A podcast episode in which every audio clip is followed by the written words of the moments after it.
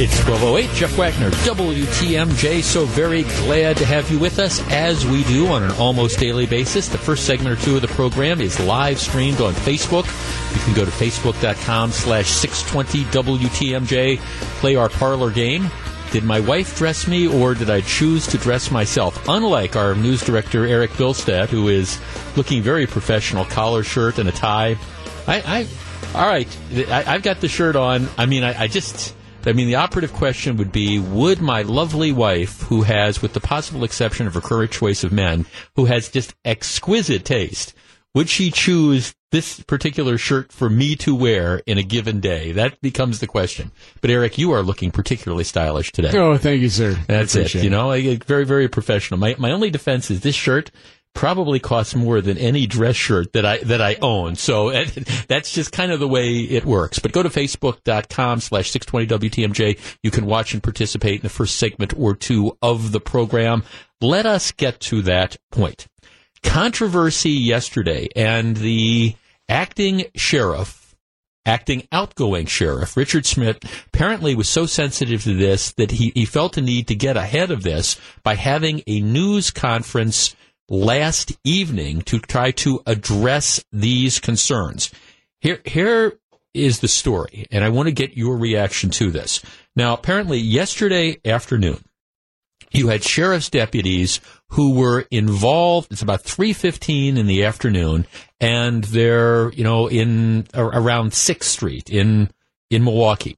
What happens is they are doing an investigative search. They're doing an investigative stop. Somebody who had allegedly pulled a, a knife on, on someone else. And it's that the sheriff's deputies are, are there.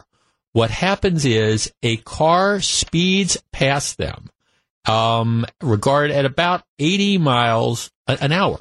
Car goes by them driving like a bat out of you know where. At which point in time, the sheriff's deputies jump in their car. They begin to pursue the vehicle. The pursuit reaches speeds of, like I say, nearly 80 miles an hour. At which point in time, the, the driver at one point goes through a stop sign and then pulls over. And if you watch the, the whole description of this, it appears that the driver, once that he pulls over, thinks about taking off again and then thinks better of it.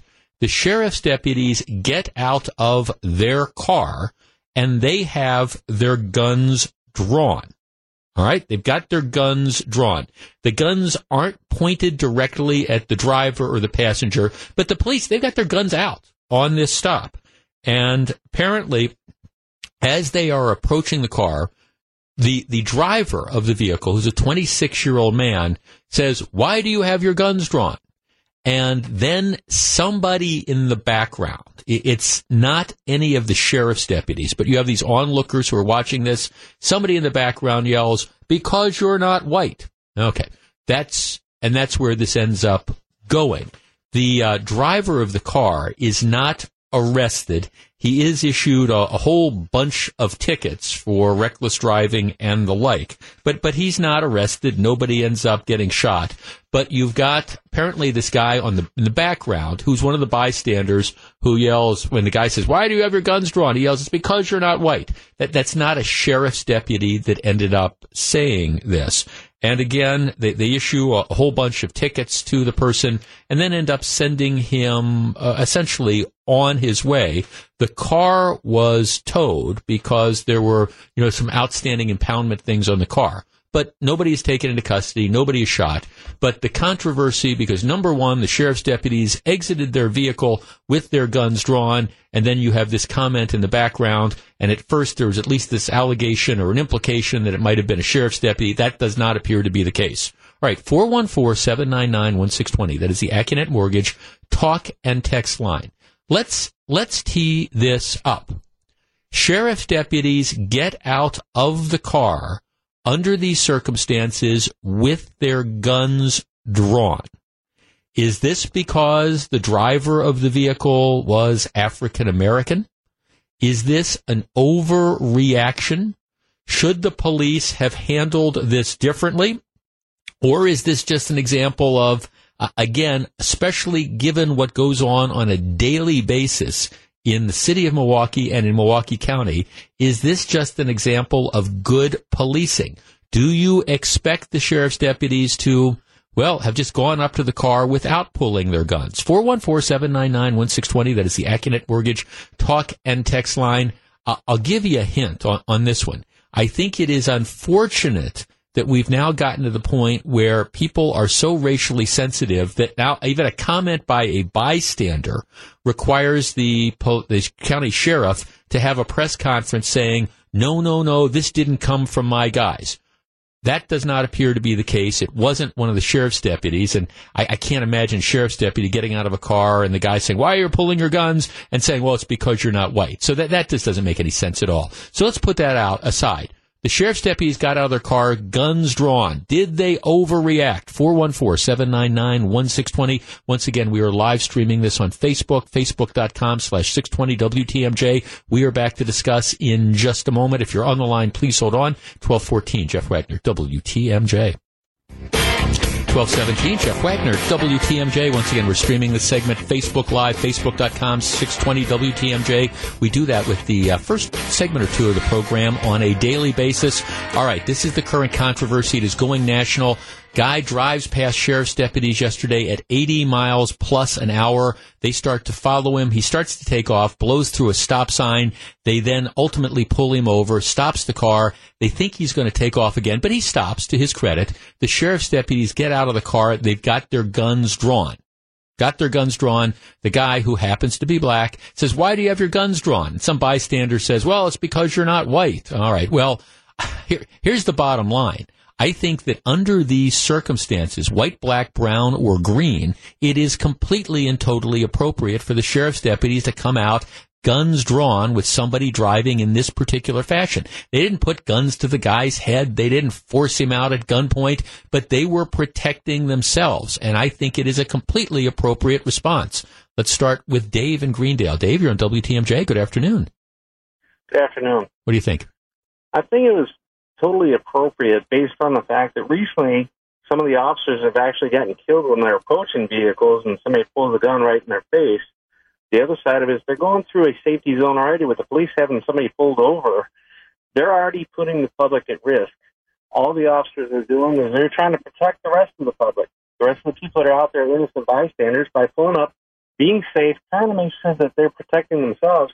Mm-hmm. And if there's nothing, no problem or nothing to hide, they should be in compliance. They should get out, do what they're told to do, they put their weapons away, and everything is fine. Well, right. I now, thought it was totally appropriate. Well, exactly. Now, thanks for calling. And this is one of these deals where if this had been, let's say, a different sort of circumstance, let's say instead of driving 80 or 85 miles an hour past the sheriff's deputies, blowing through the stop sign, if this had been a situation where okay, you're, you're driving down the road and they say, hey, it's an expired plate or it's a, um, I, I don't know, there's a tail light out or whatever.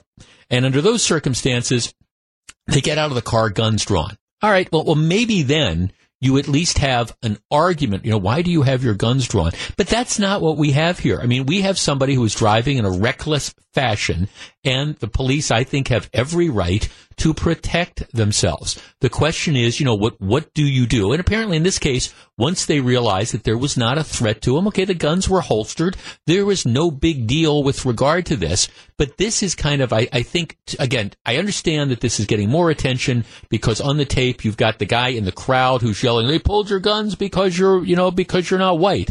But okay, so I understand that that's the reason it's getting at least a little bit more attention. But the underlying behavior of the sheriff's department, I, I think, is completely and totally appropriate. Chris in Milwaukee. Chris, you're on WTMJ. Good afternoon.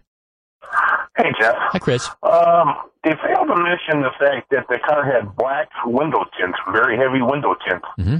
And the officers could not determine how many people were inside that vehicle. Right. So they had every right in the world to pull the guns out. They were just protecting themselves and anybody else in the area. Right, exactly. And and it's not like again they pull the people out at gunpoint and put the guns to their heads or anything. They were protecting themselves, trying to assess what is going on here. And once they realized that there wasn't a threat, they holster the guns. They give the guy a citation or series of citations. They did impound the car because there were problems with the car, but they, they handled it perfectly appropriately. And I don't think they should be, you know, at, I don't think they should be criticized in any way, shape, or form.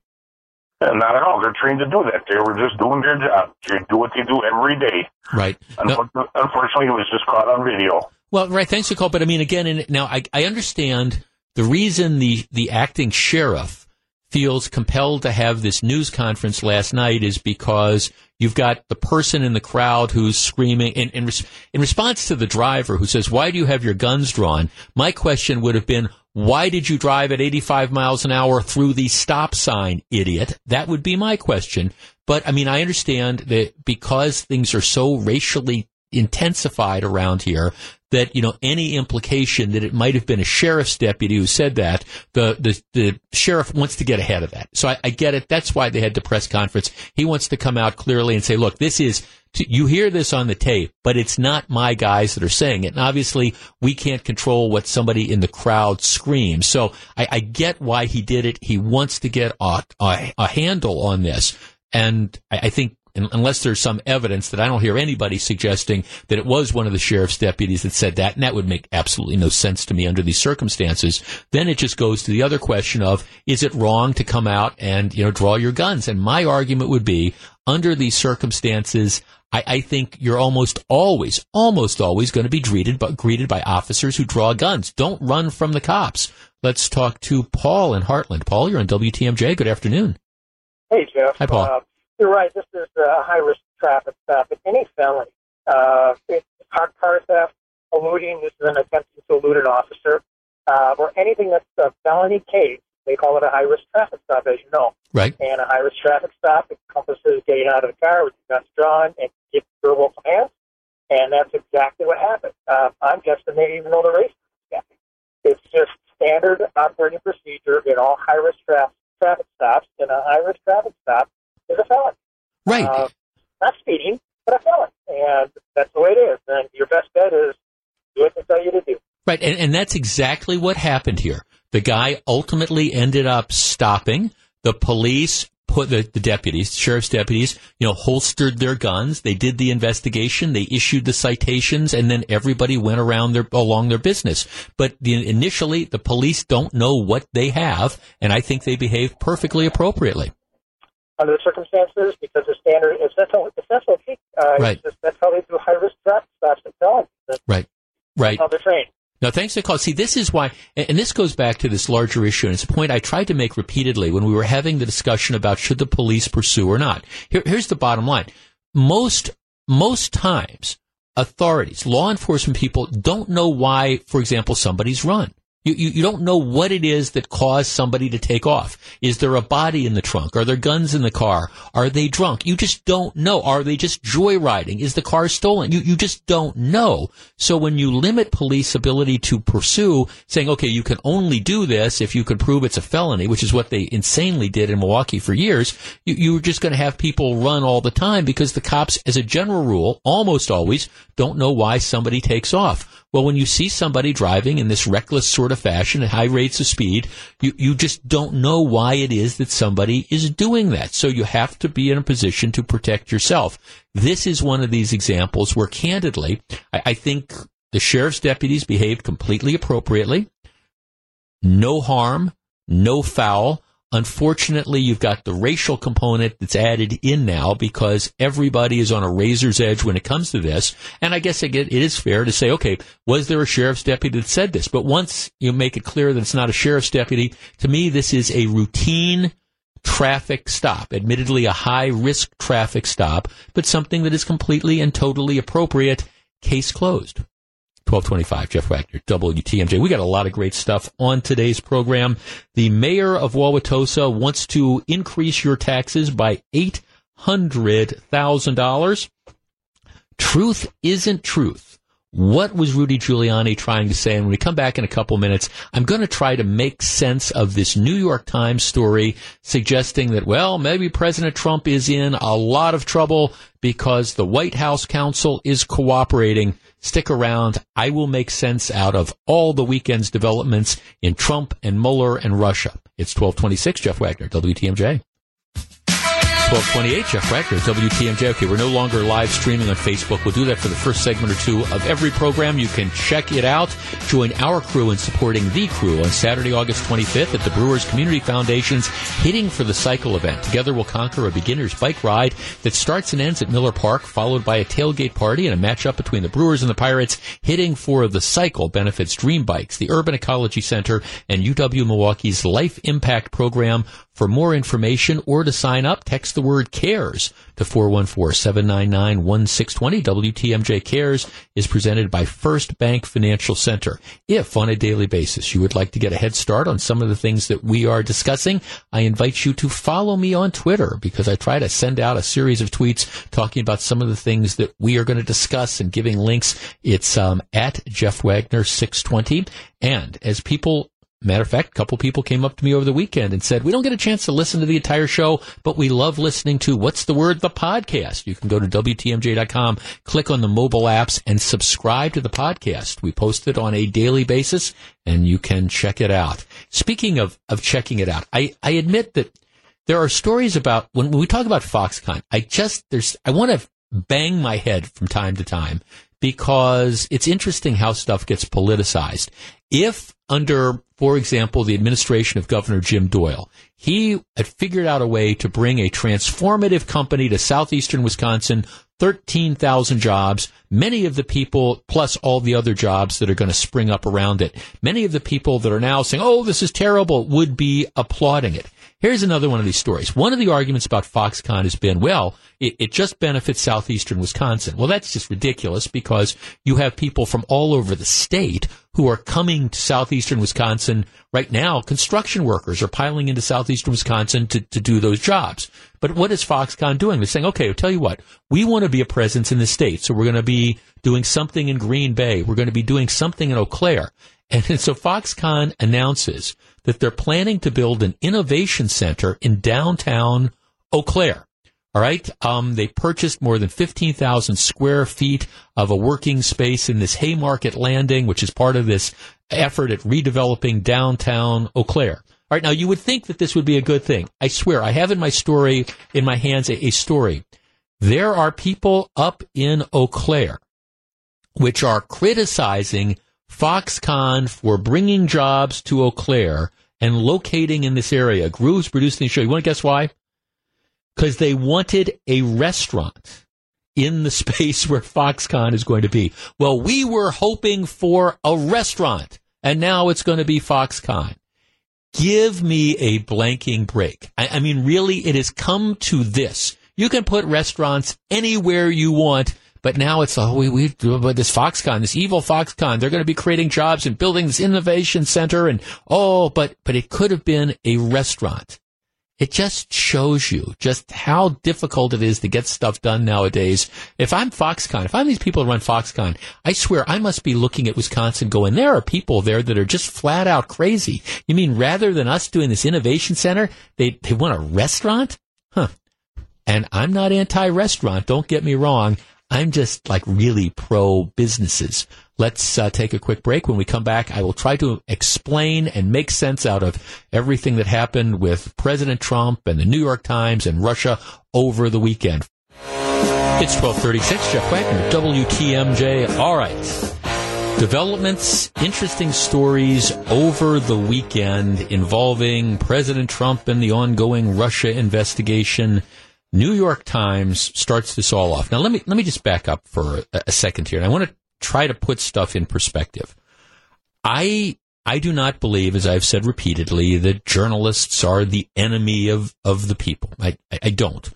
I think the object, what I've said about the, the, whole claims about fake news is that candidly, I, I think in some respects, while President Trump overdoes it, if, if, members of the media are concerned about, well, people saying like a fake news, well, maybe, maybe they should be more careful with some of the things they print. And I think clearly there, there is an agenda. The, the New York Times, and the best way I can describe this, the, the New York Times was the subject of this four part documentary that, that Showtime did called The Fourth Estate. And it was interesting because it followed the political reporters who covered Trump for President Trump for the first year of his administration. If you watch this, it is very apparent to me that the political reporters at the New York Times loathe President Trump. They, they loathe him, and, and that's the best word that I could use to describe it. They think it's an illegitimate president, the presidency. They think he's a liar. They and they just they they loathe him, and then they also don't like the fact that he pushes back and the fake news and the stuff like that. So it, it's not a good relationship at all, which is what I think affects the spin that is given on stories because th- there's always a way you can present things.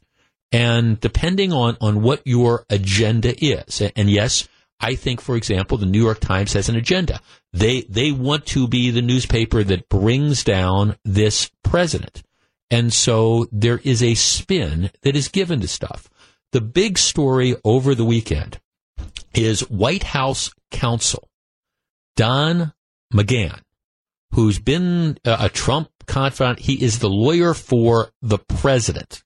I'll get to the distinction between being the lawyer for the president and the lawyer for President Trump in just a minute. Um, but the, the report, the breathtaking report in the New York Times over the weekend is it now turns out that Don McGahn, the White House counsel, has been cooperating with the Mueller investigation to the point that he sat down. Apparently, there's been 30 hours uh, of interviews.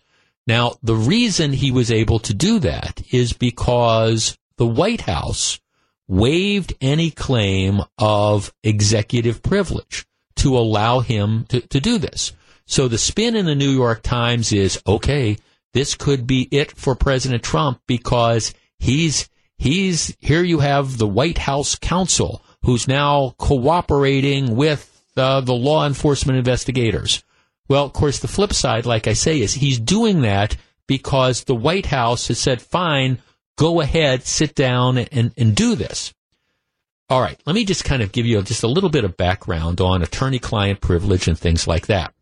Typically, if you were to go out and you were to hire an attorney, and you would sit in that attorney's office and discuss your particular issue with him or her, that conversation is covered by what is known as attorney client privilege, which means the attorney, except in certain very limited exceptions, the attorney is not allowed to discuss what you discuss with him or her with other people. There are certain exceptions, but it, they're, they're limited kind of exceptions. And the idea behind attorney client privilege is if somebody is going to use their right to counsel, you know, you, you need to be able to tell your attorney things without worrying that your attorney is going to turn around and tell other people stuff. So that's the basis for attorney client privilege.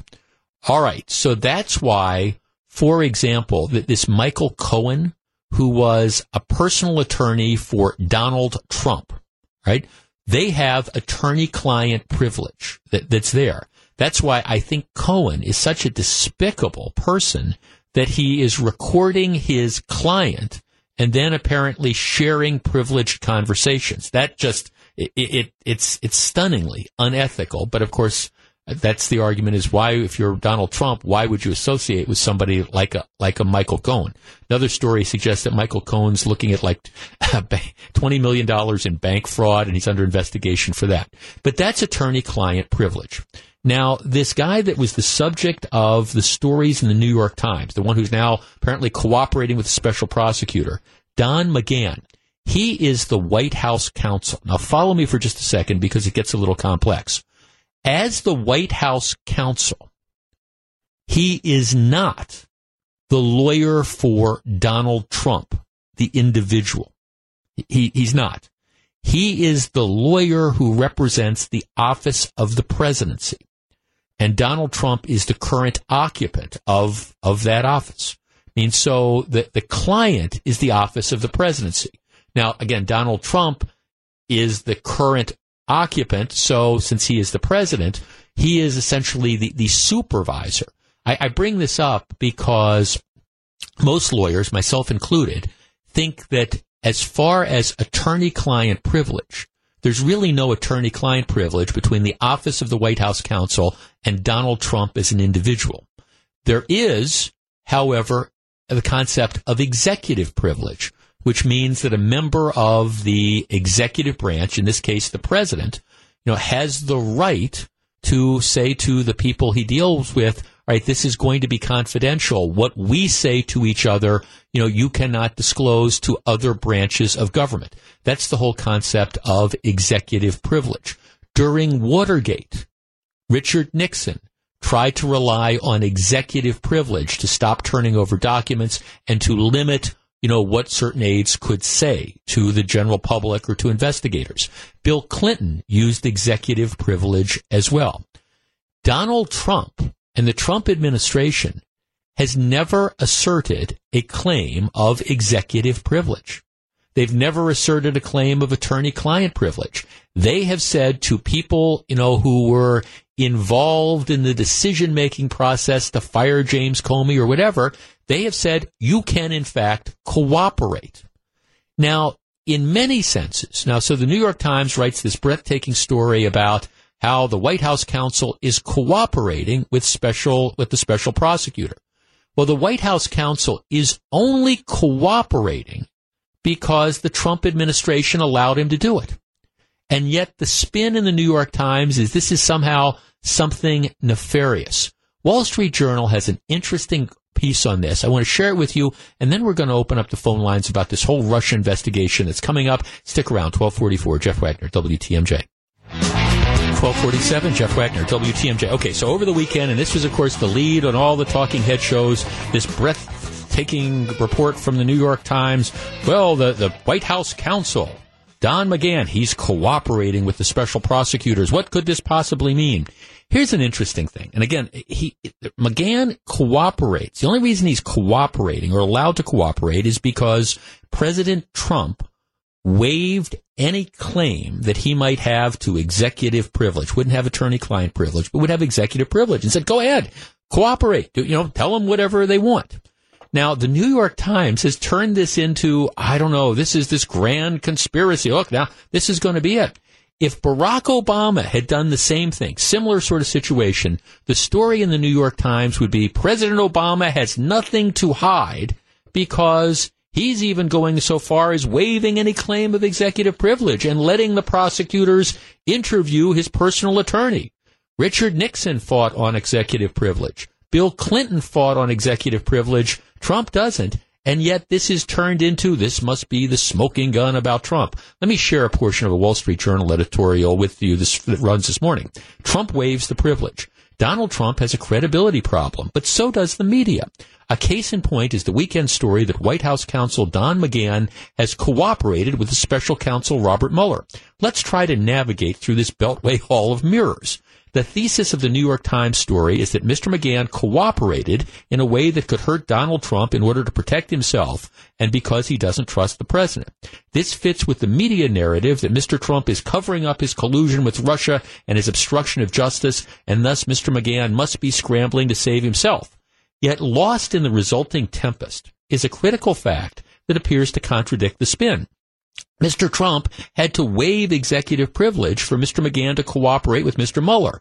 Mr. McGahn is not Mr. Trump's personal attorney, so attorney-client privilege isn't the issue. That's what I just told you.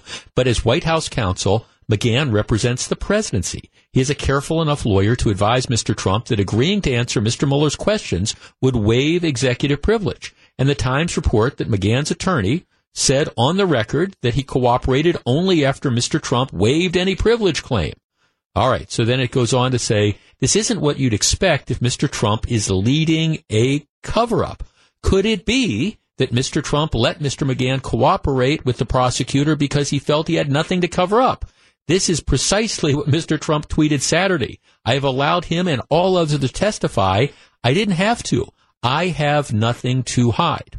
Then the uh, article in the Wall Street Journal continues the editorial. Because Mr. Trump makes so many false statements, this claim is also assumed to be false, though legal logic and public evidence suggest that it may in this case be true. Keep in mind that Mr. Trump's lawyers cooperated extensively with Mr. Mueller for months, turning over tens of thousands of documents, also without claiming executive privilege. I mean, here, here is the bottom line. There is this media narrative that, oh, there's this huge investigation and you have all these dominoes that are beginning to fall. But the flip side is that this is all happening because President Trump has allowed everybody around him to cooperate with the Mueller investigation. including attorneys, including other people who were involved. They've turned over tens of thousands of documents. Is this the behavior of somebody who really thinks they have something to hide? All right, I want to open up the phone lines. One segment, 414-799-1620. That is the Accunet Mortgage talk and text line. Has this Russia investigation gone on long enough? Now, I don't think President Trump should fire Robert Mueller, but at the same time, this is now, you know, you're, you're going in, well into the second year of, of this investigation. You have a special counsel who really has pretty much had access to anything and anyone he wants. And yet, you know, we're, we're still apparently back to square one. Is it time to wind this thing down one way or the other? If you believe you've got charges, is it time to poop or get off the pot? And then move on. 414-799-1620. That is the Accunet Mortgage talk and text line. My answer would be yes. I, if there's evidence to believe that there is a conspiracy involving the President of the United States and Russia to fix the election in 2016, I, I think that report should come out, whether it's charges against the president or a recommendation that might lead to impeachment, that's fine. Otherwise, I think it's time to start to wrap this thing up especially given the fact that we start to learn more and more and more about how, at least in this particular case, President Trump has been incredibly open with allowing the special prosecutor to have access to individuals and documents that would shed light on this issue. We discuss in just a minute. It's 1252. This is Jeff Wagner. 1255, Jeff Wagner, WTMJ, coming up in about 12 minutes. The mayor of Wauwatosa wants to raise your taxes if you live in that city by $800,000 a year. We'll discuss. Jason in Mequon. Jason, good afternoon. Hey, good afternoon, Jeff. Um, it was time to wrap this thing up a long time ago already. If they had any evidence whatsoever between leaking and everybody's going after Trump and stuff like that, they would have had something a long time ago. So they have nothing. Well, and, and especially given the fact that every, I mean, that, and okay, I, I, understand why President Trump gets some of the heat he gets, but in this particular situation, he hasn't been Bill Clinton. He hasn't been Richard Nixon. He said, okay, I'm going to turn over documents. You're not going to have to fight for them. I'm going to give you access. You want access to, you know, people around me, including the lawyer for the president? I'm not going to assert executive privilege. Talk to him for 30 hours. And the New York Times spins this as, okay, maybe you've got something going on. Well, he couldn't have cooperated unless the president said, talk to him. Uh, right. It's frustrating. No, thanks call. That see that that's what's aggravating about this. And and I for people who, who don't like the fact that, all right, some people take on the news media or things like this, it's when you take stories and you try to spin them. As I said a couple minutes ago, there is no doubt in my mind, similar situation, if this were Barack Obama, the story would have been Barack Obama, nothing to hide. He waives executive privilege and allows his personal attorney, the, the White House counsel, to sit there and discuss stuff that's clearly subject to, to executive privilege, but he waives it because he's got nothing to hide. But because it's Trump, the story is, oh, this is going to be the, this is going to be the other shoe that fell. You know, he waived executive privilege. Think of what the guy might say. Huh. Phil in Cedarburg. Phil, you're on WTMJ. Good afternoon. Yeah, I think one thing that might be getting lost here is uh, these guys are getting paid on this investigation. This is literally a dream gig. They get to they get to decide when this investigation ends. They can just bill forever. I don't know what these guys are getting paid, but I'm guessing they're not on government paychecks. There, they're getting they're get, they're billing as consultants and outside attorneys on this thing. Well, some are, some yeah. are, but yeah, right, right. You have an you essentially have an unlimited budget that goes on for as long as you decide. Not not a bad gig, huh? you know, and, and you don't and you don't have to worry. You don't have. I mean, you don't have to worry. Gee, is there going to be a client that's going to pay for this? Or if I submit the bill, you know, the the client might say, "Wait, this isn't worth all that." No, you you just get to bill whatever you want. Pretty much, they do have a blank check. Do we have any idea what some of these people are getting paid? Do we have, do we know, do we know what, Mueller's billable rate is per hour? I mean, do you have any idea what these guys are getting paid? I'm I'm guessing it's a small fortune. Well, no, I think no, I think it's probably thanks for call. I think it's a I think it's a large it's a large fortune. I, and that's that's always been one of the issues with the with special counsel um, or special prosecutors, depending on how they're appointed, that you can just kind of the, the meter runs and it runs and it runs and it runs. Look, I, I think, and I, I've said this all along. I think investigations have logical ending points. I, I don't think you can let stuff go on forever. And like I say, if they believe that there is evidence that there was, I don't like the word collusion. That's not a crime. And the president uses collusion instead of conspiracy. If they have evidence that there was a conspiracy between the president or members close to him, the campaign and Russia to try to influence, to try to affect the election, well, I, I think some people deserve to be charged and they need to, I'm not sure you can indict a sitting president either for that, but it, it certainly arguably would be grounds for impeachment. Do the report and suggest that and put it out there. This is not good for the country that this goes on and on and on. And uh, again, you have people in the media that are trying to spin the story in a way that they want. All right. We'll see it's 110. This is Jeff Wagner, WTMJ.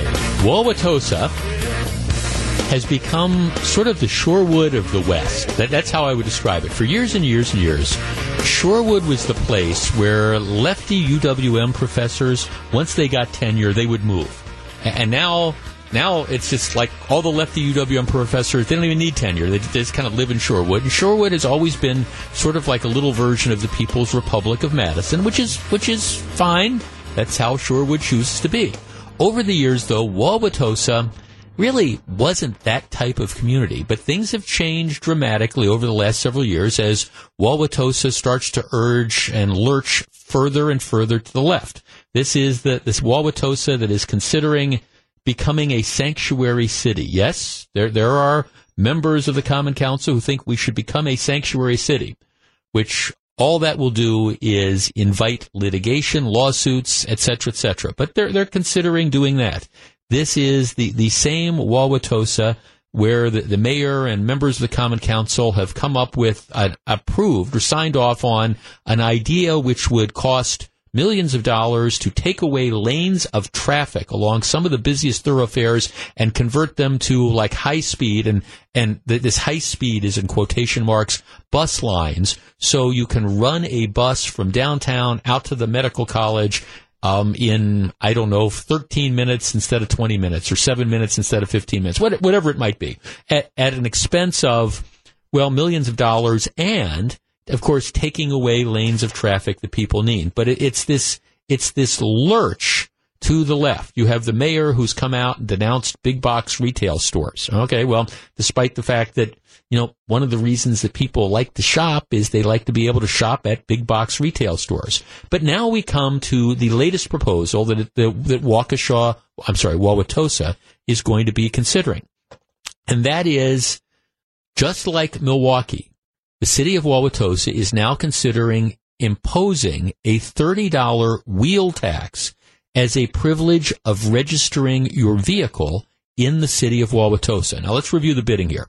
Right now, everybody who owns a car and keeps it properly registered, those are not the same two things, uh, pays 75 bucks to the state of Wisconsin. You, get that notification every year, you know, your registration is due. It's a $75 fee.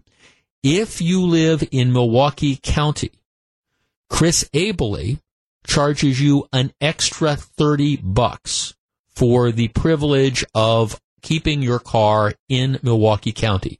So everybody in Milwaukee County pays $105 right now in registration fees. Now in the city of Milwaukee, they've got an extra wheel tax tacked onto that, which is for the, again, the privilege of keeping your car registered in the city of Milwaukee.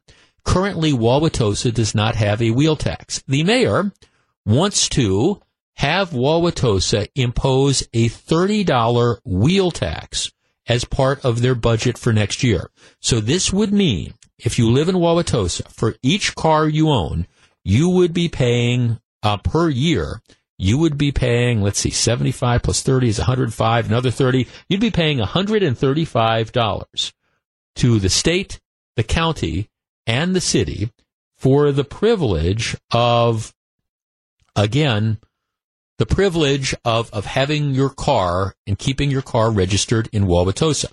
This would generate, this would be about an $800,000 per year tax increase on the people in Wauwatosa. Now, what I love about this story is the, the way the mayor presents this is we we could actually this this could save money. Now you might say, okay, wait, you're you're taking eight hundred thousand dollars a year from again taxpayers. How would this end up saving money? Well, they say, okay, well, we want to do these road improvements. Typically, what we do is we borrow to to do this, but by getting the 800,000 every year up front, well, we don't have to borrow as much, so um, interest costs would be less down the road. So, in the long run, in the long run, by making people pay $800,000 more a year, maybe we could be saving some people money in the long run. All right. But, but this is the issue. If you live in the city of Milwaukee, you pay a wheel tax. More and more communities are considering doing this. Our number, 414-799-1620. That is the Accunet Mortgage talk and text line. Now keep in mind, the Milwaukee County Executive, Chris Abele, he desperately wants to double the wheel tax. He wants to take it from $60, from $30 to 60 bucks. Remember, that's what his initial proposal was. It got shot down in a referendum, and at least for the moment, the Milwaukee, um, the county board has been unwilling to go along with it. But this is one of his primary things. He wants to raise the wheel tax to 60 bucks. Will he be able to succeed? Maybe, maybe not. Now an extra $30 wheel tax for Wauwatosa, for Wauwatosa. Let's tee this up. For, and this is, this is something that it's not just Wauwatosa. This is something that a number of communities have either put into place or are exploring as a way to generate revenue. So what is your sense, whether you live in Wauwatosa or you live in other communities? Do you object to an extra level of taxation for the privilege essentially of owning your car and keeping it registered in your particular area? And again, keep in mind, this is, this is per car. So let's say you have two cars in your family, or maybe husband and wife and you've got a couple teenage kids and you actually have three cars. So this would be $135 per car. So what does that translate into? Two cars, $270 per year um, that you would pay for that privilege. 414-799-1620. That's the Accunet Mortgage talk and text line. How do you feel, Wauwatosa or otherwise, about wheel taxes as a way to generate revenue? we discuss next. If you're on the line, please hold on. 117, Jeff Wagner, WTMJ, 414-799-1620. That's the Accunet Mortgage talk and text line. Stick around. 119, Jeff Wagner, WTMJ, Wauwatosa. The People's Republic of is one of the communities considering exploring additional ways to raise your taxes. The mayor is recommending a $30 wheel tax. Now keep in mind, right now you pay a $75 state registration fee. If you live in Milwaukee County, you pay 30 bucks on top of that for the privilege. And Chris Abele wants to take it to 60. Don't be surprised if that happens sometime soon. In Wauwatosa, the mayor wants to impose a $30 wheel tax. They estimate it would raise about $800,000 per year on top of all the other taxes. What do you think? Bill in Oconomowoc. Bill, you're on WTMJ. Hello. Hi. Good afternoon. Good Jeff. afternoon, Bill. Uh, a great idea. The only thing is, I don't think I'd call Wauwatosa the People's Republic, and here's why. I used to live there. My family's from there, and uh, we don't live there anymore, but uh, that's a bit much. But here we go. Um, we've saved a lot in taxes. You know that. We've had some tax cuts and all that. Uh, and now it appears the wave of the future is for communities creating, you know, uh, taking care of themselves, a little more self-reliance. Uh, this leads to that self-reliance, kind of like school districts, you know, uh, raising taxes for things they need. I don't see any problem with something like that at all. Well, so, I mean, I guess the question becomes, um, does the community want to increase their own taxes? And that's what the discussion is. I mean, do the people why? who might be reg- why because right. they don't because people don't want to pay an extra thirty dollars in in a wheel tax every year for a car. Well, we would all love to live for nothing. I mean, that would be nice, or you know, have no responsibility to our communities. But we don't get the state aid we used to, and that's okay. I, I don't see issues with that. So uh, it's up to the communities to create their own tax. And yes, I, I think a tax is fair. You know, there are good taxes and there's bad taxes, and when the tax goes for the people and not something else, uh, there what is wrong with the tax that literally helps the community? Well, I mean, thanks, but Bill, that I mean that's silly. I mean, that you, you can argue. Well, every tax helps the community. We we you know we should approve every school spending referendum that's there because if if you don't, it, it's it's anti education. I mean, don't don't you care about the kids? And, and, this is the idea that okay, you know, we, we want to try to raise additional revenue because we want to improve the roads. Well, okay, nobody has objection to taking care of potholes and improving that, but the question becomes, is this the best way to do it? Do you need to generate revenue in this particular fashion? And what is going to be the effect of this? Is this going to, I don't know, maybe cause more people to avoid having to register their, their cars?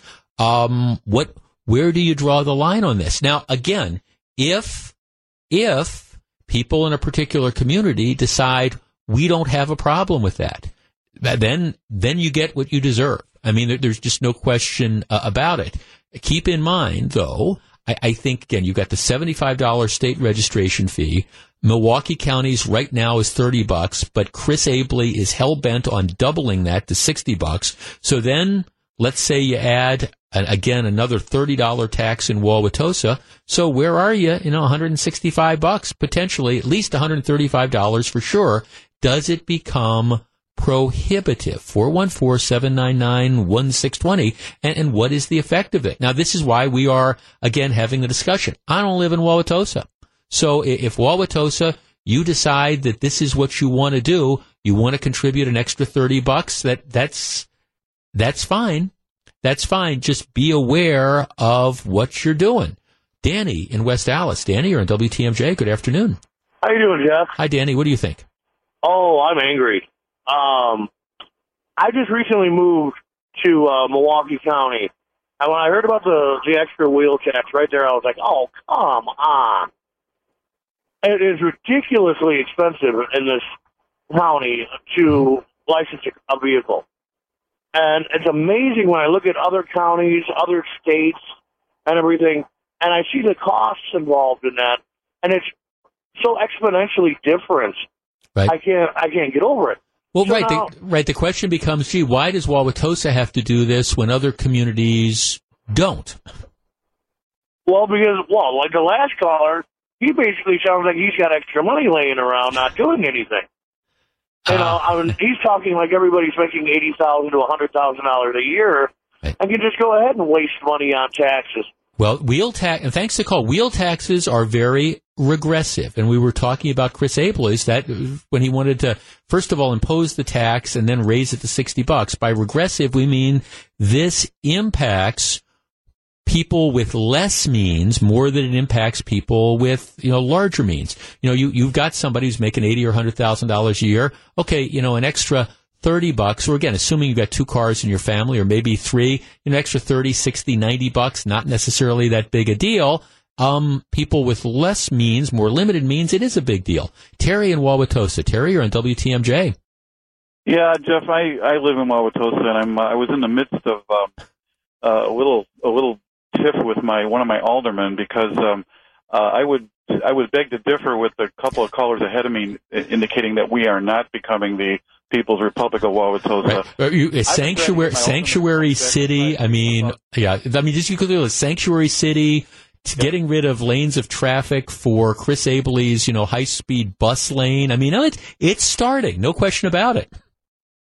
I'm hoping to make it to retirement. Um, okay, well, tell me, oh, but tell me, Terry, tell me why. Why do you oppose a wheel tax in Wauwatosa? Well, because I uh, personally, I don't think our streets are in that bad condition, which I assume is what the wheel tax is for. Although this is the this is the first I've heard of it. So. Yeah, no, it, it's uh, right. The that would be the idea. They they want they want the added wheel tax with the idea that they they want to do infrastructure infrastructure updates. Um, they want to pay for road work over the next twenty five years. I, that sounds like thirty bucks this year, sixty bucks next year, and ninety dollars a year. Well, right. I got no. Th- thanks for call. No, I mean you. You know, you just heard heard it here. And again, you you get to decide. I mean, this is the thing. You get to decide which way you want to go. Mike in Wauwatosa. Mike, you're on WTMJ. Hey Jeff, thanks for taking my call. Yes, sir. Real quick, I've been a resident of Wauwatosa for some thirty years, and I really see a change in this community in terms of governance. this sanctuary city stuff, this uh, wheel tax, this we have all, uh, huge school referendums coming up.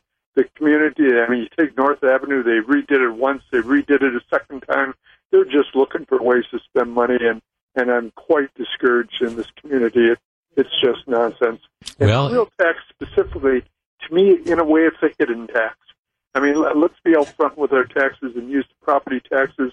I've heard the rationale that we're going to do this tax to get at the apartment dwellers, of which I'm not. I own a home, but that's foolish too. We've increased our tax base with the building of of housing units, and those renters pay their taxes through their rent to their landlord, who pays the taxes. The the community has just lost its sense of governance. Well, now thanks for the call, Mike. I'm just, I'm just telling you that this is out there. It is something for people to decide.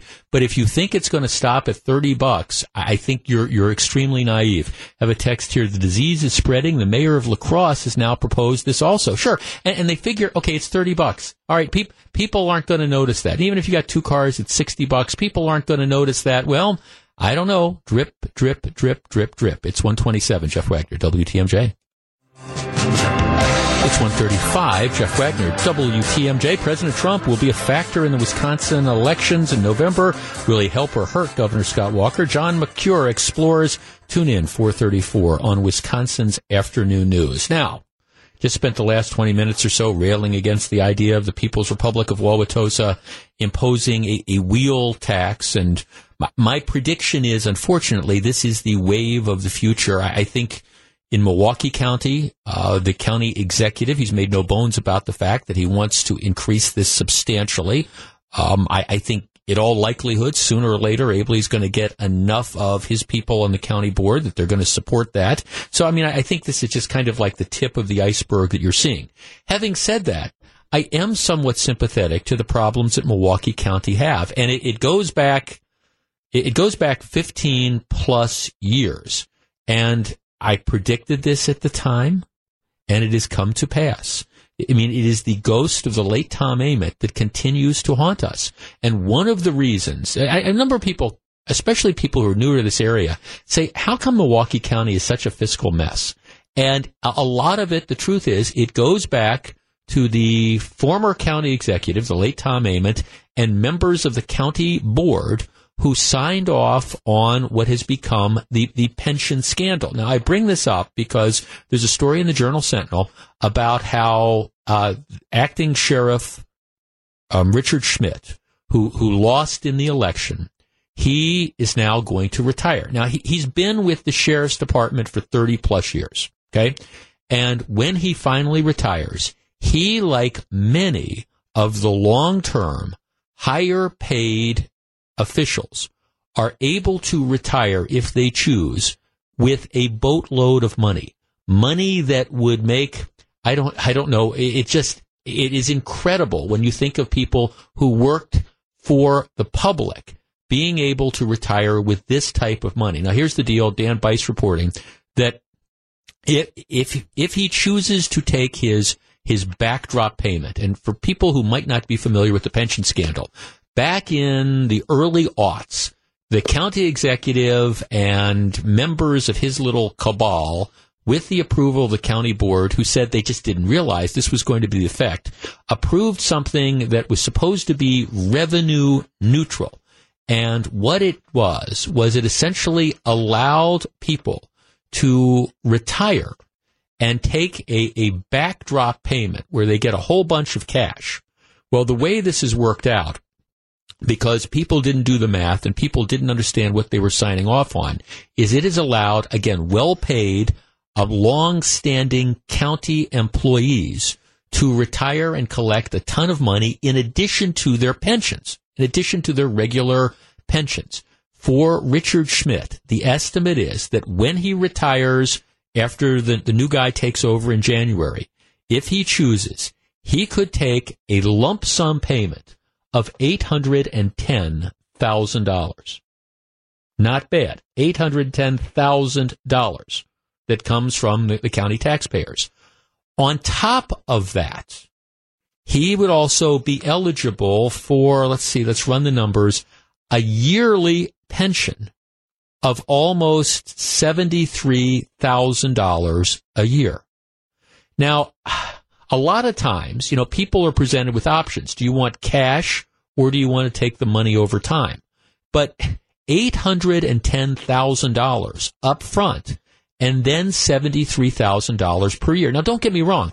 I don't fault the, the acting sheriff if he takes that money. I mean, if somebody were stupid enough to come and say, Jeff, here's this giant sum of money, and we're going to give you what I think most people would figure would be a pretty good pension on top of that. Well, of course, you're, you're going to say yes. I mean, you've seen people in the district attorney's office. Journal Sentinel points out that in November, one of the senior district attorneys, um, Gail Shelton, received a lump sum payment of $1.5 million. That is a check from the county for $1.5 million. And, and she was going to uh, be able to collect money on top of that on a yearly basis. I mean, it's just, it is stunning how this has operated. And I am somewhat sympathetic to Chris Abele because the, the county is limited. County is paying out millions and millions and millions of dollars in these backdrop payments as more and more of the long-term employees, especially the highly paid ones, retire. And then you've got the pension payments on top of this. So the, the Milwaukee County pension scandal really uh, I mean, again, it is that awful gift that keeps on giving because the truth of the matter is Milwaukee County is going to be financially strapped for a long time trying to dig out from under this, which is why it's what happens when people aren't watching.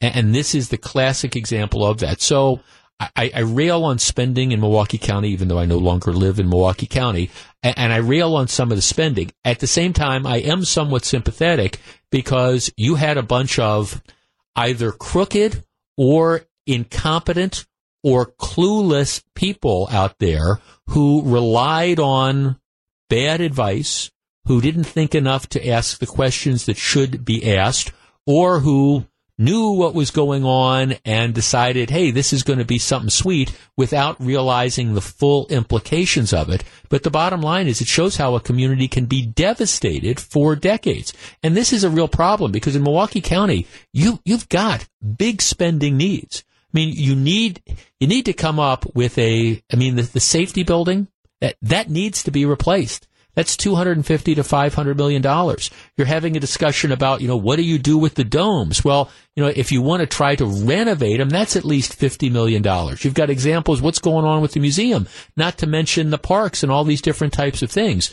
The truth of the matter is, whenever we have those discussions, in large part, a number of the problems, again, are based on the pension scandal. And I don't fault the individual employees, all of whom got an incredible an incredible windfall.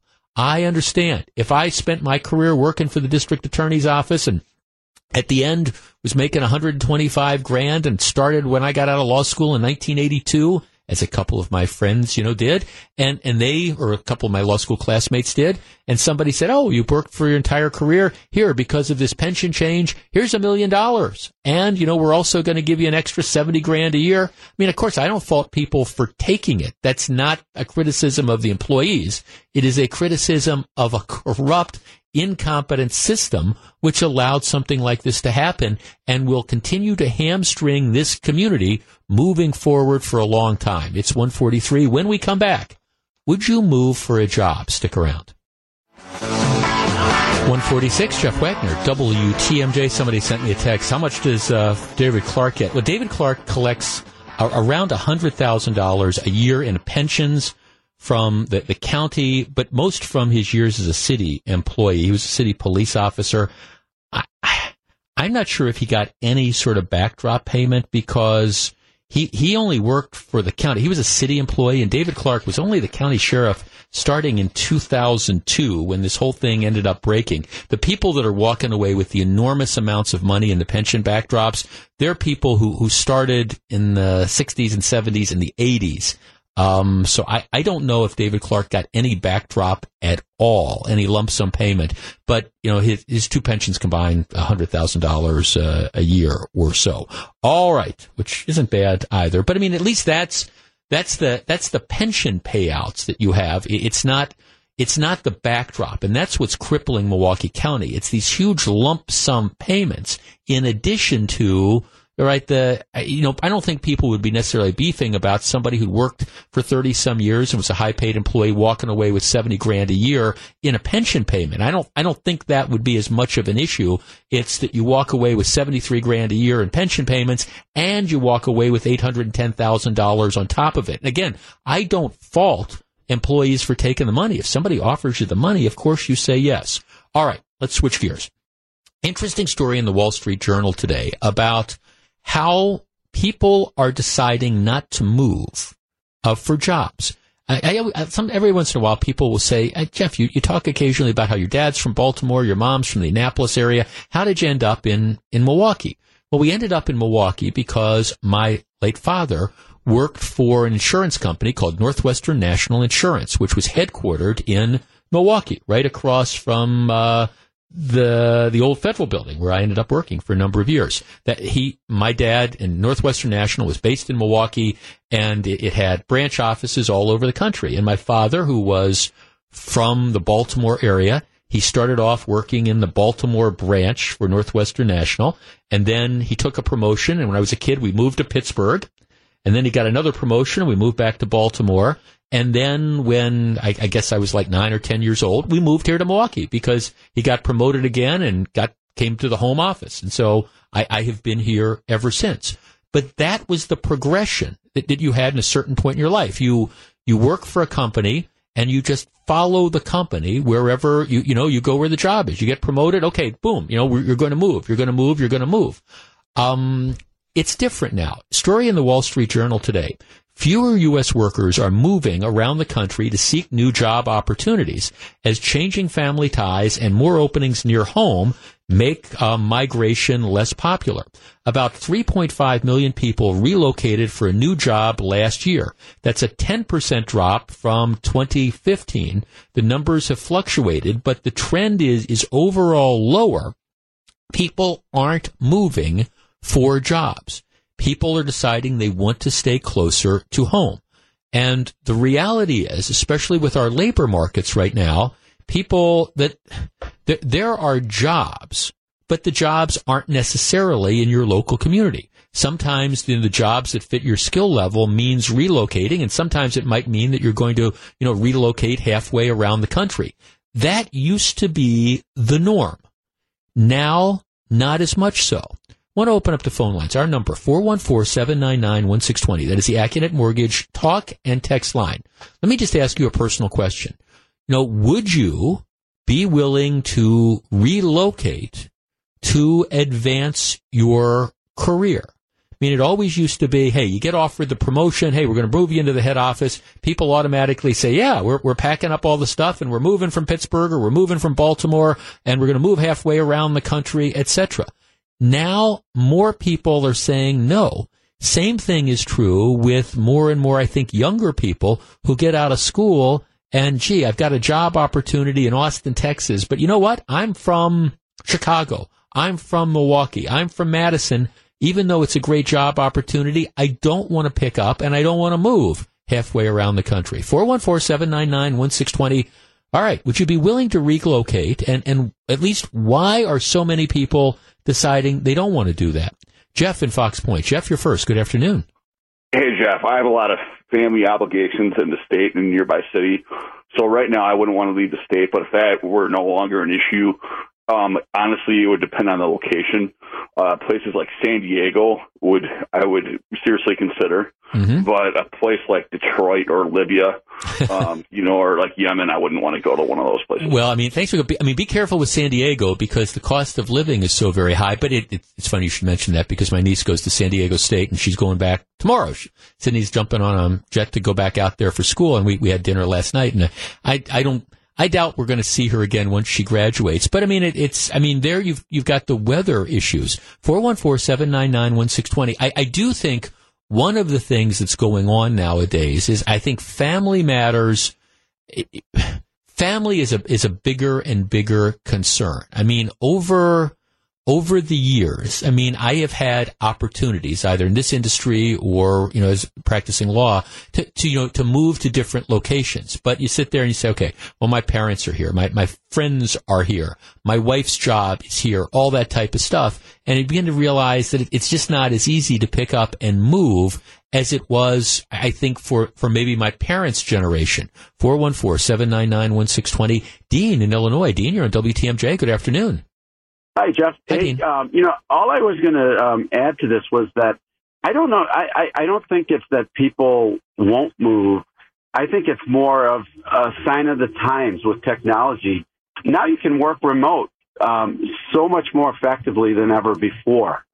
And, um, you know, with the internet, um, with all these different programs, I'm in sales and, um, I mean, they can see everything you're doing um, remotely. So, um, you know, when you look at the numbers and you say, well, will people move? I think people would certainly move if they had to, but I think the times have changed. I think companies, that's how they're, they're being so competitive in the workforce. They're saying, you know, we now have the ability to, um, right. to let you work remotely. Yeah, I, I think so. I'm sure that's true to an extent, Dean, but I mean, if you're, okay, if you're a, a college professor and you're teaching at UW Milwaukee, for example, um, the question is, do you leave there and do you go to the University of Texas at Austin? I mean, there, there you've got to move. If you're, you know, selling radio advertising for a station in St. Louis and you get an opportunity to come to Milwaukee to sell radio advertising, you're, you're going to have to, to physically, you know, relocate. Uh, Jan in Waukesha. Jan, you're on WTMJ. Hello. Well, my son uh, and wife relocated to uh, Frankfurt, Germany. Okay. Uh, five years ago, he had a job here. They rented out their house. They bought their home in Germany, and he works for an American company. Do you anticipate that they're going to be coming back at some point in time? Maybe in the next five to eight years. Okay. But at least temporarily, he, he knew it was going to be at least a semi permanent sort of move. Yeah, he was fine with it. Um, no, no, thanks. Well, that's that. I mean, and, and that used to always be the progression. Again, it's like it used to always be well, of course, one of the different dynamics is for people of earlier generations, switching careers just didn't happen a lot. The idea was going to be you start with a company and you kind of finish with that company. That's not much of it as true nowadays. What, what do they say? Most people have at least have at least three careers or something like that. Anyways, it's an interesting story, which again, it's one of these things you talk about at dinner. If like, honey, if I got this, this great job offer and it meant moving halfway around the country, would we pick up and, and would we move? And one of the interesting things is more people are saying no than ever before. All right, coming up in just a couple minutes, I want to talk about well, there's a number of things that are going on. Pewaukee is considering building a baseball stadium, and Kewaskum. I love Kewaskum, but they want to call in the cops. Stick around. It's 156. Jeff Wagner, WTMJ. 208, Jeff Wagner, WTMJ. Okay, Melissa. Think back to when you were in school. Mm-hmm. Did you ever bring something to school that you were not supposed to bring? Ooh, that's a good question. I don't think so. I was a good. You were a goody. I was a goody goody. Yeah. Okay, Gru. You ever bring something to school that you did not? You were not supposed to. You were safe too. Hmm. All right. Well, I'm guessing well, you probably brought a lot of things to school that you weren't. Okay. Well, Yeah. all right. Now here, here, here is the backdrop on this. I, I love the movie A Christmas Story. You know, there, and there's the scene early on in the Christmas Story where Ralphie and all the other kids in the classroom they have those fake chattering teeth that they put in, Mhm. and the teacher walks in. Everybody, good morning, Miss whatever, and then the teacher just walks around and she like collects all the teeth and puts them in in a drawer. Right? Okay. I was that kid. I, and I, I, I could see that. Yeah. Oh, I could. Ooh, well, okay. I, I, I, and I, I just, I have this vivid recollection of second grade. They had a, they had a rule where I went to school in second grade, and I, I remember this distinctly. You were not allowed to br- have comic books in. The, I, I grew up reading comic books and stuff. You were not allowed to have comic books in the classroom. I, I think maybe you could bring comic books and read them at recess or read them at lunch, but you weren't allowed to have them in the classroom. Okay. Well, I, I, I, don't know. I was probably a victim. I'm sure it was a bad influence or, or something like that. But I remember, and you had to, you had the desks that would like open up, you know, you just kind of open up at the top. And I remember we were in class. I, I remember this as if it was yesterday. And I've got a couple comic books. I mean, kind of in the back of the class, and I am either showing them to one of my classmates or vice versa. Don't remember exactly, but busted, busted. There's the teacher. She takes my comic books, just takes them and puts them in in this drawer, and I never got them back. But in this drawer, it was kind of like the crap drawer. Everything the kids brought, you know, not supposed to have spinning tops or yo-yos or whatever it was, everything went in this drawer. So, I mean, I was like the kid Ralphie, but I lost my comic books. So to this day, you remember that? To this day, I remember it vividly. It was, but I, don't feel I was treated unfairly. Mm-hmm. I mean, maybe I did at the time, but now I, I don't. I got busted. You weren't supposed to have the comic books. I got busted. The teacher took them. Right? Right. Does, doesn't strike That you as being seems unfair. fair. Yeah. Okay. So Melissa says that was fair. All right. All right. That's my launching Did, point. but you never got them back. So Never that's, got yeah, back. Maybe No, you no. should have asked for them. Could you have asked for them back? Can I have them back? You mean like at the end of the year? Like at the end of the year, yeah. You know I- those well, I- comic books? I, I did. I lost the comic Yeah. book. Okay, and I, I don't know what happened to the comic books. They were gone along with all the other stuff that was in the crap drawer. All right, but that is, and I'm dating myself. That is how you handled things like that back in the day. Again, at the risk of being that old guy who says, get off my lawn, kids. What, what happened was you bring something to school that you're not supposed to have and they take it from you. And maybe they give it back or maybe they don't. Now, why do I bring this up? Because story today in the Journal Sentinel that caught my attention. Kewaskum High School. Apparently there is going to be a discussion today about whether or not the Kewaskum High School District should get a village ordinance, wait for this, that would allow for the ticketing of students who violate their cell phone policy for a third time. The vice principal of the school says it is a necessary step to rein in what has become the number one discipline problem in Kewaskum, the high school. Now, first of all, let me let me say this, and I, I don't say this facetiously at all, but if the number one problem at Kewaskum High School for discipline is kids having cell phones in class, you're doing really well. you, you know, you should be counting your lucky stars. It's not heroin. It's not, you know, shootings. It's, okay, cell phones. But I understand apparently they have this policy that says you're not supposed to use cell phones in, in class, which I, I, by the way, have no problem with at all. I, I think that's, that's perfectly reasonable, um, to say you can't use cell phones in class. But apparently people aren't paying attention to, to this and kids keep doing this. Um, you know, they, they keep, you know, bringing their cell phones. They have them out in class. They're using them when they're not supposed to. So Kewaskum is thinking about essentially getting the authorities involved and for third or more time offenders having them ticketed. All right. I want to open up the phone lines. 414-799-1620. That is the Accunet Mortgage talk and text line. Right. Maybe I'm being overly simplistic here and I'm willing to discuss this, but I don't think this is a police matter. I mean, I, I think th- this is this is a relatively simple thing. If you have a policy that says cell phones are contraband, just like my school back in the day had a policy that said you can't have comic books in the classroom, it seems to me it's rather simple. You violate the policy. You don't need to get the police involved.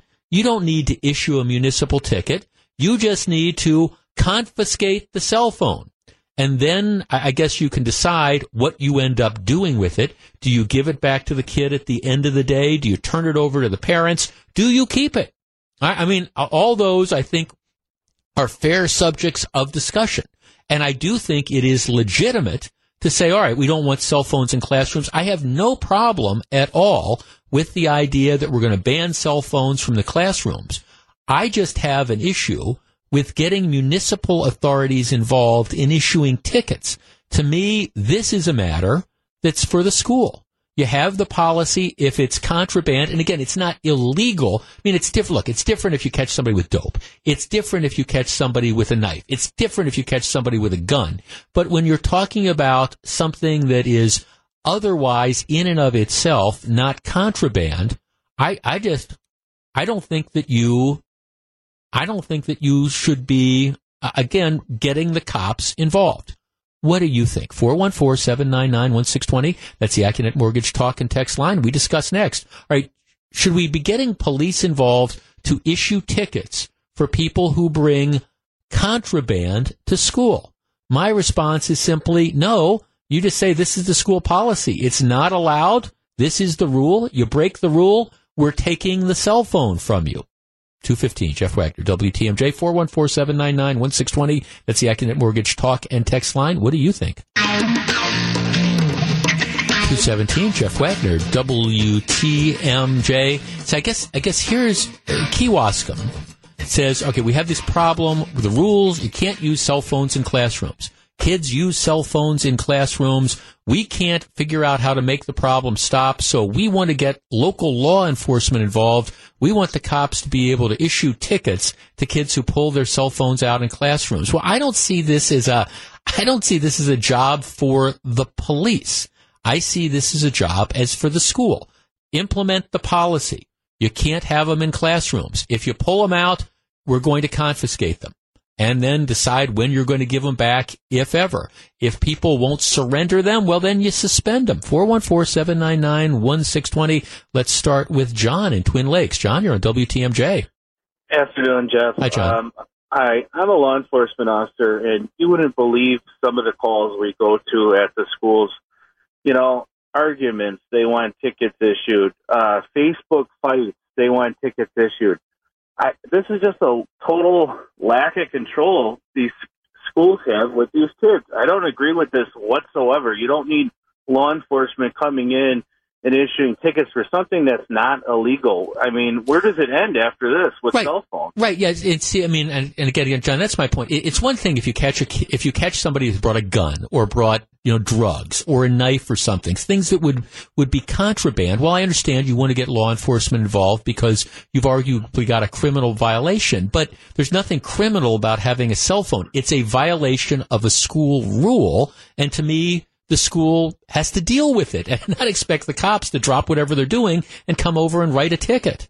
Exactly. With all the negative uh, limelight on law enforcement, the schools now want law enforcement in the schools to issue petty little cell phone tickets. It's unbelievable. I disagree with it 100%. The schools need to control their own students and make some policy changes on their end.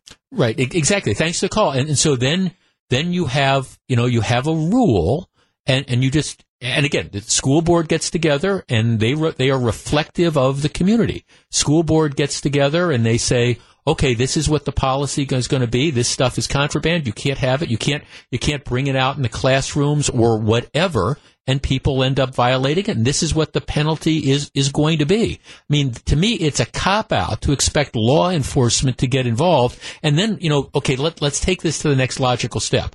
The police come. They write a ticket for the kid the kid decides they're not going to pay the ticket. Their parents decide they're not going to pay the ticket. You know, what, what are you going to do then? I mean, where are you going to go with this?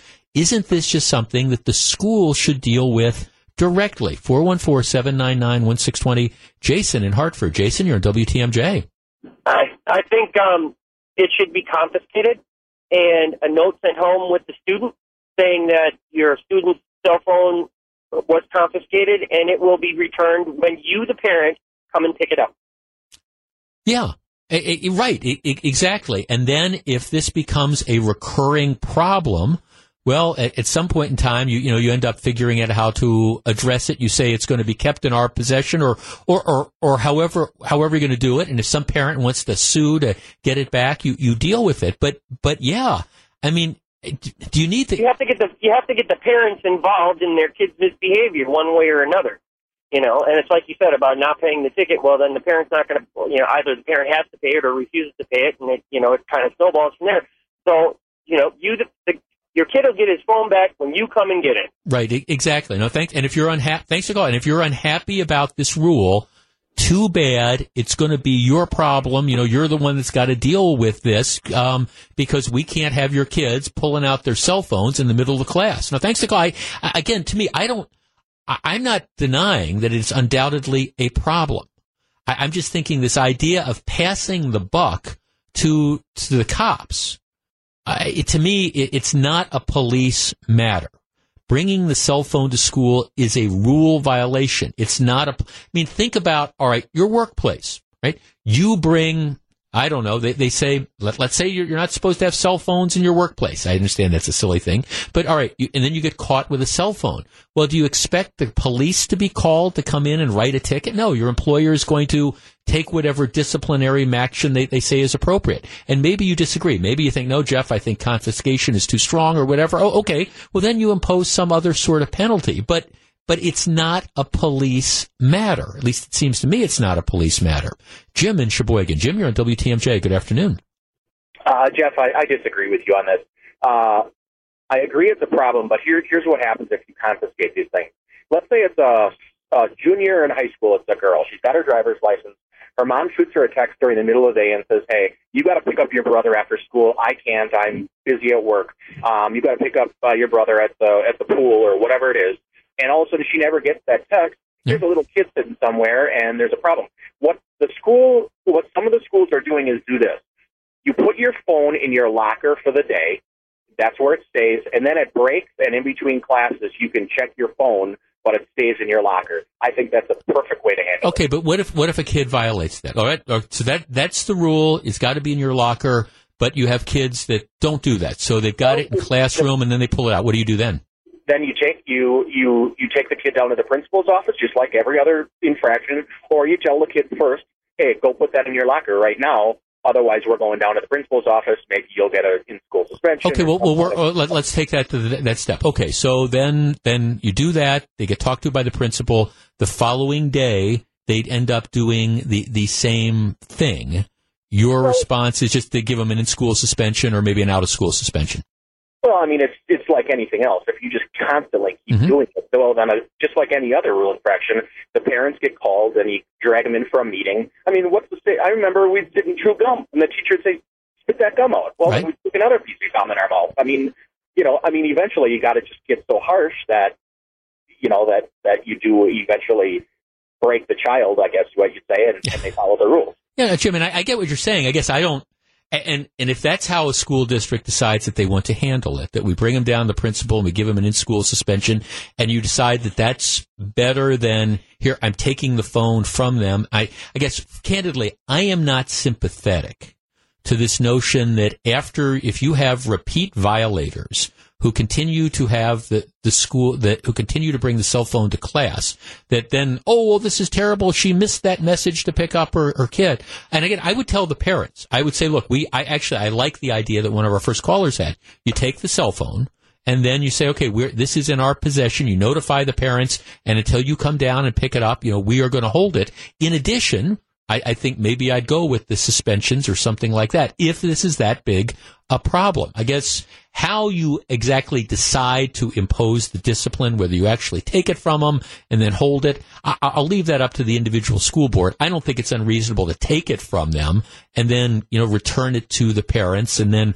also look at some sort of discipline. That doesn't strike me as a bad idea. I guess the bigger point is, to me, this is a matter. However the school decides it wants to handle this, you know, in consultation with the, the community, I think that's, that's fine. The idea that you need to get the cops involved, though, is where I draw the line. And my guess is, you know, the, the police officers in Kewaskum have more important things to do than to be called to, you know, a high school three or four times a week to write a, I don't know, $15 ticket, $25 ticket, $50 ticket, whatever it's going to be to some kid who's pulled out his or her cell phone in class. Just deal with it on the school level. That's my point. 226, Jeff Wagner, WTMJ. 228, Jeff Wagner, WTMJ. Here's a text. I don't think many adult callers know how high school works. I'm a high schooler myself. We have to keep the phones in our backpack, which we cart around with us. Repeat offenders can get it taken away for the remainder of class and then have it back. Now, I think it varies from high school to high school. Because my point is, if you've got the repeat offenders, why give the phone back? And, and I understand, oh, we might get this particular call. You, you seize the phone for the repeat offenders. This is the third time Jeff has pulled out that cell phone in class. And then you call mom or dad and you say, we're holding it. I, I actually do like the idea. We're holding it. You can come down or you can pick it up.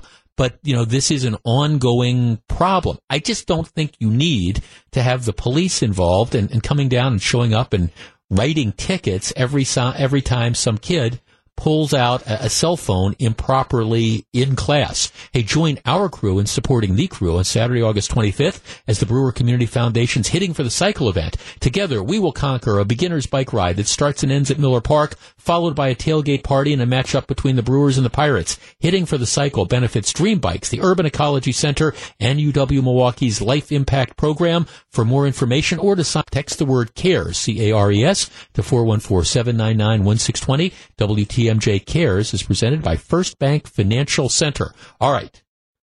What's going on with Southridge and what's going on out in Pewaukee? That is all coming up in the next two segments of the program. 235. Jeff Wagner, WTMJ. So very glad to have you with us. Everybody's freaked out about the rain.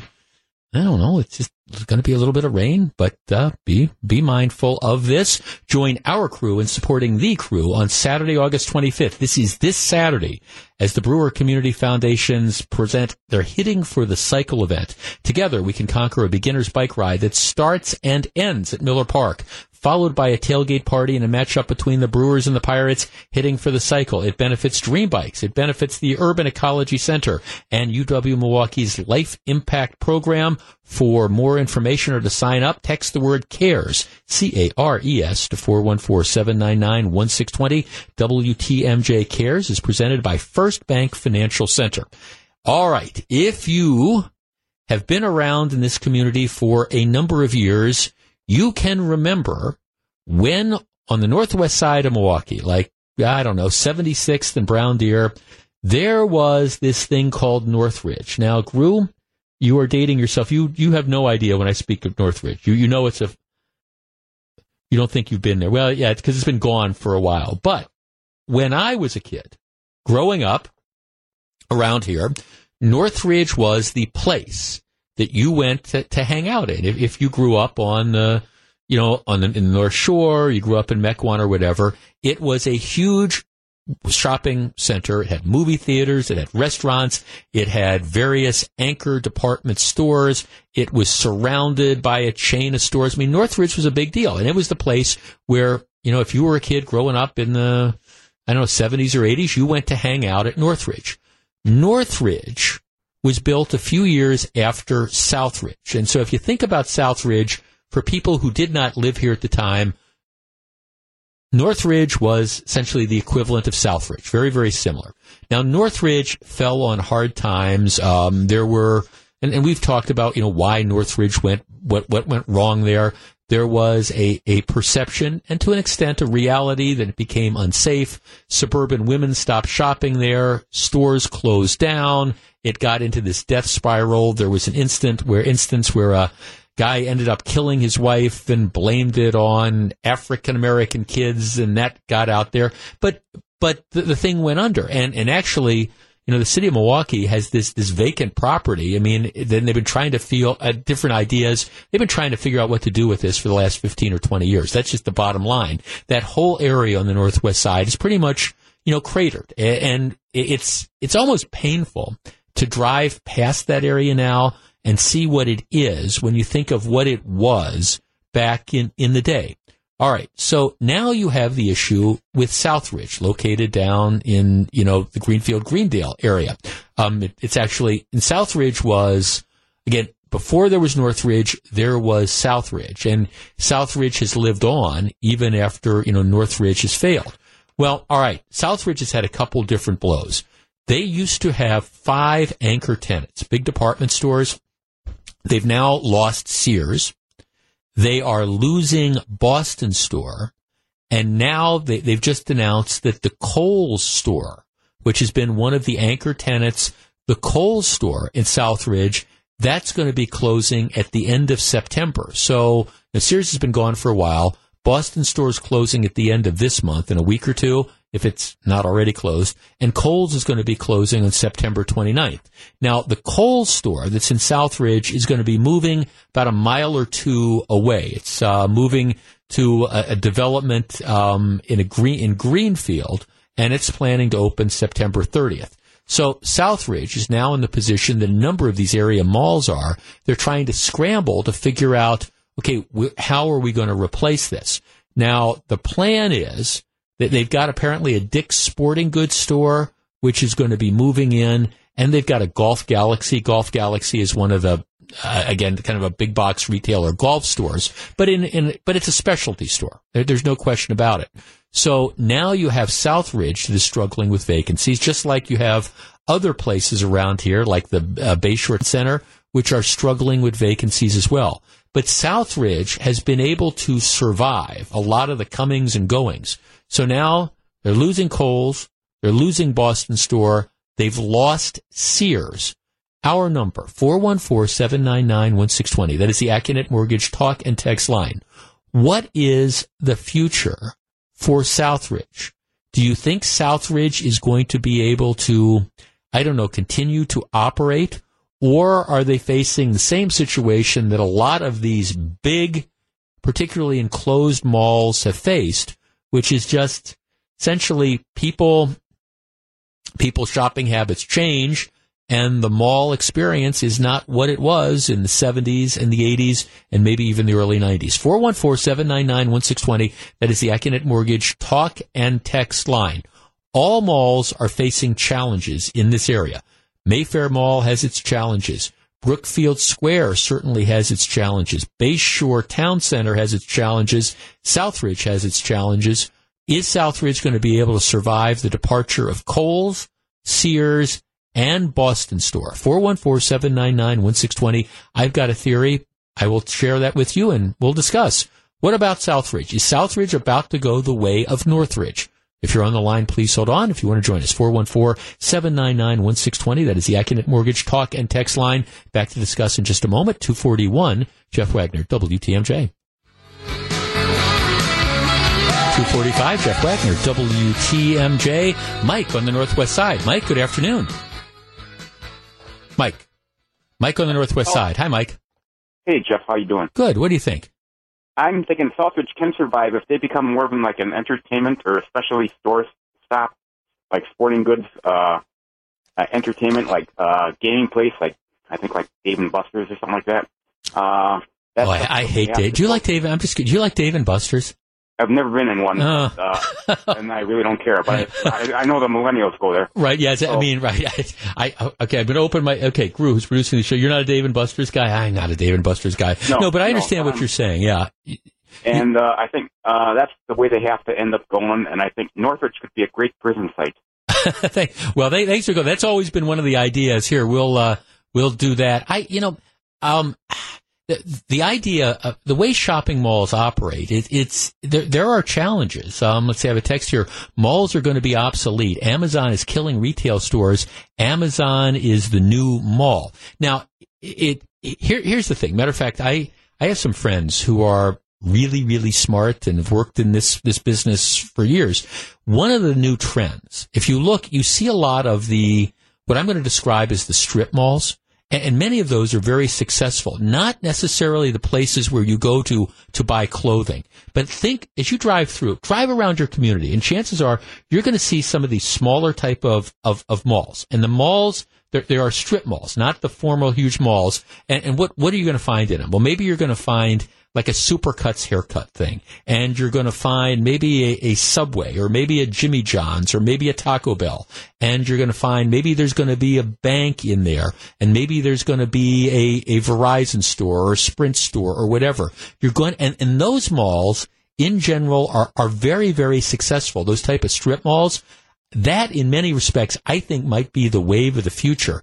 Now, I, am not predicting the end of Southridge, but this is a blow.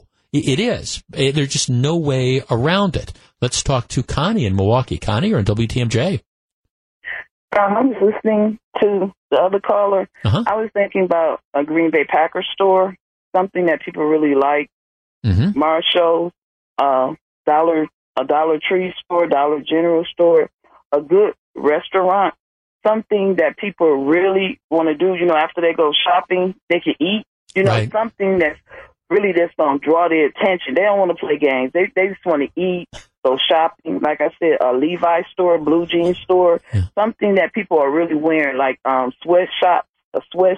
How you wear sweatsuits, you know, Right. like um, when they go for yoga, they got to really go to New York. I was thinking about Atlanta and um New York, like Macy's. Go to some of these malls and like Shark Tank. You know that that TV show? Right. How they be having a lot of people inventing stuff that people really need Right. in a in a baby store because so many people are still having babies. You, you get what I'm saying? I do, The baby no. boom is still going on. You, you get what I'm saying? No, I, have- I, I do. No, no, Connie, thank, thanks for calling. I mean, it, if I would say the most successful mall right now around here would be Mayfair. Mayfair, Mayfair is always, pa- and again, maybe this is just anecdotal, but it seems to me whenever I go over there, Mayfair, Mayfair is pretty much always packed. And Mayfair, to your point, Connie, they have an interesting mix of, of stores. Um, you, you've got restaurant, you've got the restaurants that are clearly attracting people. You've got a, a number of stores there that, that people, you know, want to, you know, want to go to. Um, just a, a wide variety of them, you know, and Mayfair is, is succeeding. At the same time, I think, especially when you're talking about consumer goods, there's, there's, there are certain, you know, lim- there's certain limitations. There's only so many stores that are out there. I, I think Southridge really needs to think outside the box. I'm, I'm not sure, and nothing against Dick's Sporting Goods. I understand that that's that's a draw, but you know, is Dick's Sporting Goods going to be the thing that kind of turns that around and that serves as a replacement for a Kohl's and serves as a replacement for a Boston store? I I don't know. I'm a little skeptical. Mel on the North Side. Mel, you're on WTMJ. Good afternoon. Good afternoon. Uh, I'm a big fan of Mayfair. I just think it is always packed. They're doing something there, and I think there's also something in location as well. Southridge being on the far south side, um, if you've got a major amount of individuals here on the north side, don't want to go all the way there to shop. Yep. Mayfair is just in a great location. Now they've got the Mayfair collectibles. Mayfair Collection. Yeah. Yeah, I don't know if you've seen that. And Oh yeah, I've been out there. Sure. they're they're booming up and, and building up in that area. You don't boom up and build up unless you've done your research to know that they're going to be continuous sales. So the people who used to go downtown to Grand Avenue are going to Mayfair now. You've got all of the individuals who live in north side of Milwaukee. You've got the Wauwatosa individuals who also shop there. Brookfield. Just as You know, you got people from Brookfield who are coming Oh, in. really? Sure. That's yeah. true. That's true. So I, I think location is an important part, and that's going to be the tough one for Southridge. It's, it's a location deal as well. No, I think you're- uh, Mel, I- you make you make a great point. Seriously, because I hadn't, I you know, I I hadn't really thought through the Mayfair collection, but the Mayfair collection, which is to the to the west of where Mayfair you know, shopping center is, that's that's a huge hit. I mean, and you have again, that's kind of the multi-purpose thing that's going on. You have a number of restaurants there that are attracting people. You've got the, the stores that are kind of unique that are there. It's, I mean, that area is thriving. And I think you make an interesting point with location. It's centrally located. So you, you draw people from Wauwatosa. You draw people from Milwaukee. You draw people from Brookfield.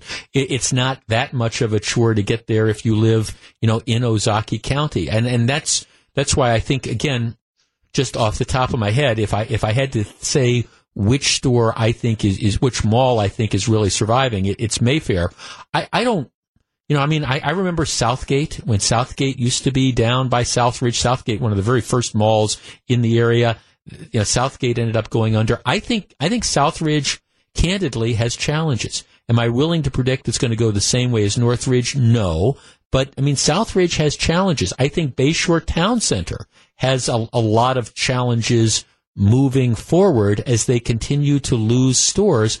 I don't end up know. I don't know what the future is going to be. I think that new mall, the Brookfield Commons, I think they're going to have some challenges moving forward as well. It's going to be fascinating to watch what happens in the community over the next five to ten years and, and figure out how these shopping centers are, particularly old style malls, are able to reinvent themselves understanding that you've got all this space that you have to end up filling and how many stores are there nowadays that are going to be out there to fill it? Like I say, you, you look at some of these, what I'm calling the strip malls now, they, they thrive. You got the batteries plus, you've got the cost cutters, you've got the, uh, again, Jimmy John's or Taco Bell or whatever. You've got the, the haircut place. You've got all those different things. Maybe you've got a bank in there. You've got the phone store. Those places, I think those malls are doing really, really well. I, I, don't know. The big old style malls, I think it's a challenge, and I think Southridge is at the forefront of that. It's 253. When we come back, we're going to find out what John Mercure has on his mind. Please stick around. This is Jeff Wagner, WTMJ.